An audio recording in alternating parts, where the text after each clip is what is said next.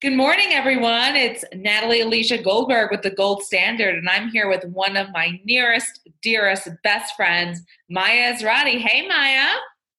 Hi, Natalie. How are you? I'm so happy to be here today. Thank you for having me. So happy to be here with you. And I just want to tell you all about this gorgeous lady you see uh, on our show. Maya it was working as a corporate executive and as a passionate philanthropist.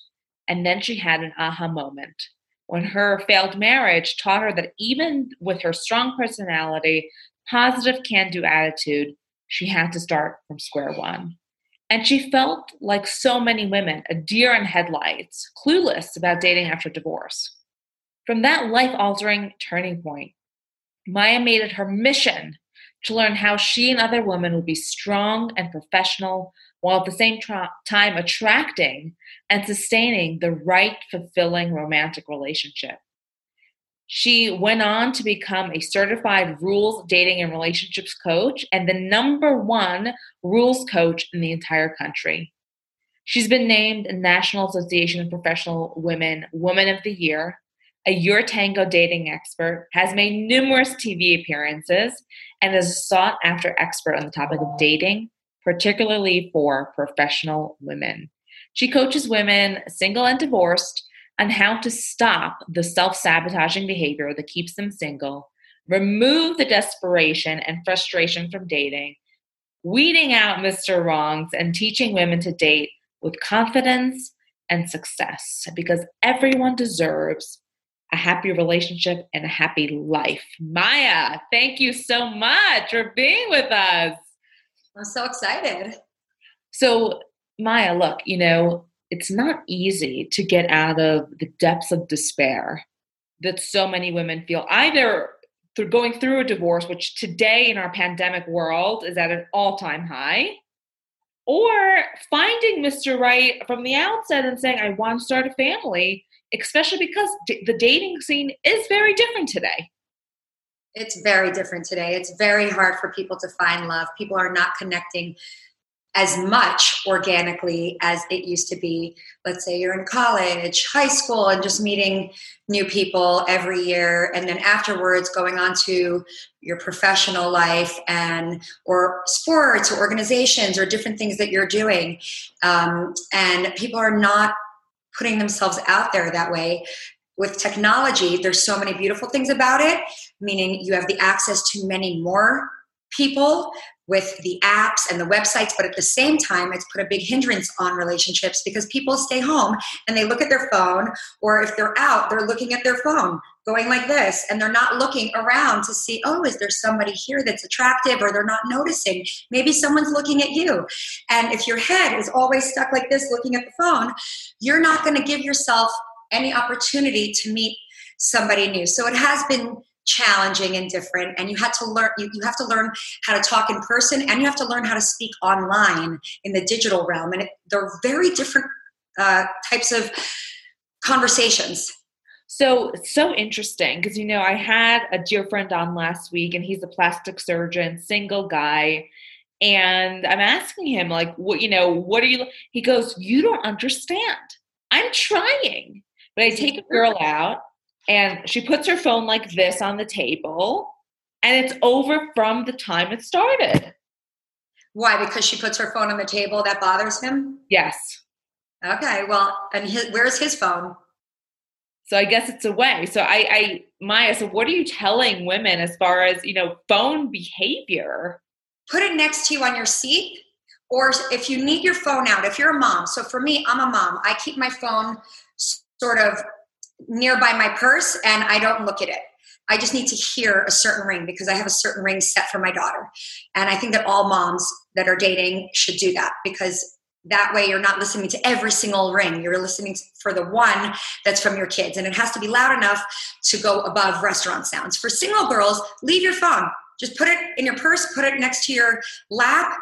Don't leave it on the table. Um, I think it's funny though, it is a double standard because men leave their phone on the table and they'll start looking down at their phone like, you know, they'll be like, mm-hmm, when they're bored with you all of a sudden. So it is a double standard. but if you, if, you know, try to come with your whole self, put the phone to the side, especially when you're just meeting someone for the first time, a date zero, as we call it, or the first date. After that, date number one, the official. Um, the date zero is a coffee, a meet and greet. It's not going to be this long three hour date. It really shouldn't be because you want to leave something more for the person. You're just trying to weed out is this someone I want to go out with again?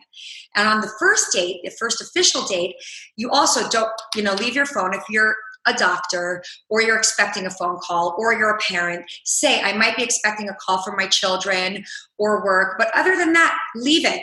Don't look at it because it is rude and you're not giving your best self. It's so interesting. So the phone really has become both the place you find the person on the different apps and such a barrier once you're out with that person. And I think what you said was brilliant. Like, lay out the expectations and the respect. Like, look, I am a mom.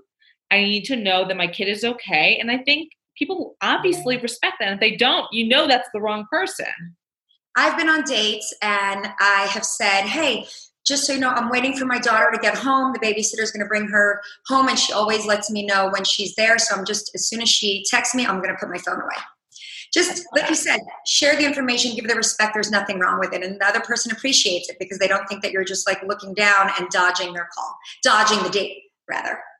So it's it's amazing to me how dating has so changed and i didn't know about this date zero date one but intuitively you know i never wanted to go on a long date when I was dating with a guy because like what if I hated him and I needed to escape, you know? So I always and I teach my younger sisters keep it short and see if there's something there. So I guess that is the right advice. It is. It's so much better. You can go for a walk, you can go for a coffee. Coffee's always great because that way, if you don't like the person or if you're bored or you're just really not into them, you can say, This was great. It was so nice to meet you. Grab your coffee and say, I really have somewhere to be right now. I didn't expect to stay for so long, but thank you so much. Always be polite and sweet. But the date one should be the one where you're saying, okay, I'd like in your mind where I'd like to see if I want to go out with this person again two or three times. I love that. And you know, my when I had met, met my husband, I was in LA. I literally had like an hour before I had to get on the plane. I had a date with another guy for a coffee. Ooh. He sucked. I was out the door in seven minutes, and thank goodness because I only had a half hour to then meet my then husband. And exactly, now he's your husband. So it was perfect. I love that you had back to back dates. That's so great. That is so great. You know, listen, we're busy women. We got to chop chop it. correct, correct. And you know what? I don't think that people should just take like mercy dates because whatever, but people that haven't dated in a long time, accept some dates, learn learn how to date, practice so that when you do meet the guy that you like or the girl that you like, you're not like, um, um, you don't want to be a bumbling idiot. You want to have a little practice to know how to end it, to know how to leave the person wanting more. You know, you don't want to date where the person where they like leave like a stomach ache, like, oh, okay, I got a little too much of that person now. You know, where the candy's so good in the beginning, then you eat the whole bag and then you're regretting it 20 minutes later because the sugar overload in your stomach. So you don't the dating is the same concept, little by little by little. It's so always- tell us about the rules, right? So you don't want to overload a person. And what should be, you know, the the right way that we go about building this relationship? If the person likes you and they're pursuing you, they should ask you out again. They should say, I had a great, it's very easy. When someone likes you, they say, I had a great time. It was awesome meeting you or great to meet you, or I enjoyed meeting you. And I had a very good time. I'd like to take you out again. What night are you free? Or are you free Friday? Or are you free Saturday? It's very black and white. If they like you, they ask you out. They want to see you again. If they don't like you, you'll be a little confused and you'll be waiting for the person. And you don't want to be waiting for the person. Sometimes in the beginning with a brand new relationship it can take two weeks to get it on track. Because you're brand new to the person they might not have expected to like you you might not have expected to like them and they might be dating someone else or have things going on work kids life etc same with you you may have a busy travel schedule for work. So don't rule the person out within the first two weeks. Give it a chance if they're asking you for a last minute date on a Sunday night, hey, are you free? And it's like nine o'clock, that's very rude. You're not to say, oh, that's rude. You're just to say, no, I'm not free. I'm really busy, but thanks. So you never want to be rude to the person, but you need to love yourself and understand what your boundaries are and say, hmm, that person didn't think enough of me to ask me in advance or even notify me to say I'd like to see you again. So it's just the little things that help you realize what's going to be a good relationship maker or not. So, kiss on the first date. What do you think? Um, yeah, you can kiss on the lips. I don't think it should be a long, drawn out, massive movie epic kiss just because you want to also leave them wanting more and a lady should be a lady always. Um, but you can kiss. I, I, you know, I don't think it needs to be over the top, you know, meaning you need to pull back a little bit. And with that, right, today in our world, it's the conversation of like, do you offer to pay? Do you not? I no. Mean, no, a lady should never pay. A girl should never pay. Um, the person that's asking you out on the date should be paying for you. It's just polite, it's manners, it's the proper thing to do. It's courtship. You want to know that someone values your time enough to pay for your chicken and salad or your drink or your coffee. You want to know that you are worth it. You don't have, romance is different. The romance rules are very different than the professional rules, than the f- rules with friends you know, when you're going out with your girlfriends or your guy friends, split the bill. If you're taking someone out for their, their birthday, okay, treat them for their birthday. But when you're going on a date, you want to be dated. You want to be thought of in a romantic um, aura and spotlight, and you want someone that would like to take you out. If someone offers to split the bill with you or says that they want you to split the bill, you split the bill, and then you decide, really, the guy who want to pay for for my chicken eh, all right, maybe they're not going to be such a great partner after all. You know, cheap is not great in romance or dating. Just saying. Cheap is not great anywhere. It's it's Agreed. really not great. cheap ends up being expensive anyway because you mess it up with something cheap and then you have to pay more. One hundred percent. And Maya, what I love what you said is the difference between a professional relationship and a date. And this is something I personally had to learn because I had a big professional practice and, and thank God it's great. And but when I was dating, I would bring that A type personality, I'm the boss to the date. No. No, it didn't work. Leave that for work. Leave that for work. Don't bring that don't bring that side. You need to wear a different hat when you're going on dates. And even in a marriage and in relationships, you need to put on a more feminine side and say, "Okay, let the person come to me. I'm not going to be aggressive relationships are not aggressive. The, the pursuer is the aggressor, the recipient is feminine and elegant and receiving. So you have to be open to receiving. You don't want to be bossy and telling someone what to do. Men get that at work. Women get that at work. They don't want to go on a date to be in an aggressive, like, I'll pay, I'll split the bill. It takes the romance away. It doesn't make someone want to come toward you and be like, wow, you know, people want to when they're pursuing someone, they want to take care of that person that they like. They want to treat you. So let's now say, okay, we did a great job dating and we are a married couple. What are the tips and tricks to keep that spark alive? Oh, God, it is hard. Marriage is hard, even in the best relationships, because you're taking two people that have had two completely separate lives, separate worlds, separate upbringings, separate interests. Even if you have things in common and share interests, you're, you're just two completely different human beings, and you're merging them together under one roof in the same bed. And it's it's as personal and as intimate as it gets. And I wrote down a few things that are critical for people to remember in a marriage. Number one, you are worthy of love, and you need to put that in your mindset. And you need to love yourself because when you're in a marriage and you're constantly like tripping over yourself to do, do, do for the other person, and you're never saying, wait, is this working for me? It's never gonna work. You're constantly gonna be butting heads. You need to be very clear on who you are as a person and what your boundaries are. But that typically happens as you're getting into the marriage because you've said I do with a person that you know or hope you know will share those same things with you. But in marriage, compromise is key, patience is critical, and showing up as an excellent partner, whether you're the husband, the wife, whatever type of spouse. You need to show up as an excellent spouse and you need to be clean and organized and you worked hard in the dating for them. You were more challenging and sweet in dating for them to get you but when you're married you need to be you need to show up for your partner if you want them to show up for you it can't just be well i'm married now and you're going to do this and you're going to do this and you're going to do this it doesn't work that way you have to swallow a lot zip the lip and keep it quiet and really show up for your partner no criticizing Hmm. And it's so hard. It's so hard because you want to be like, that was stupid, or you're an idiot, or you don't look good, or you really smell. There's a whole other language to marriage, and it's it's a, it's a big one to learn, and it takes a practice, a lot of practice. Wow, because you know the criticism, right? I mean, that is something people are hurling at each other, especially pandemic world. We're stuck inside 24 7 together. A lot of people are not making it through. Da- um, I don't know if you know the actress uh, Kristen Bell. I love her, mm-hmm. and her husband Dax Shepard. They were, were always seen as such an amazing, great couple, Hollywood star and starlet. And they even said, now that we've been spending 24 hours a day with each other uninterrupted, we got on each other's nerves and we had some pretty big blow up fights.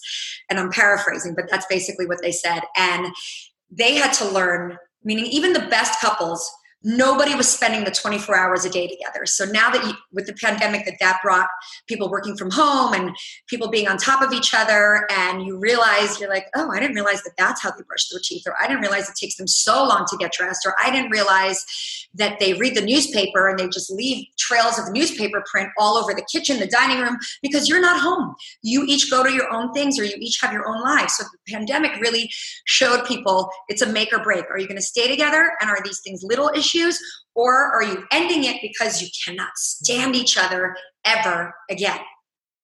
And if they are choosing that this is not the right relationship anymore, how do you gracefully exit to maintain a level of camaraderie and repertoire between the parents and the children?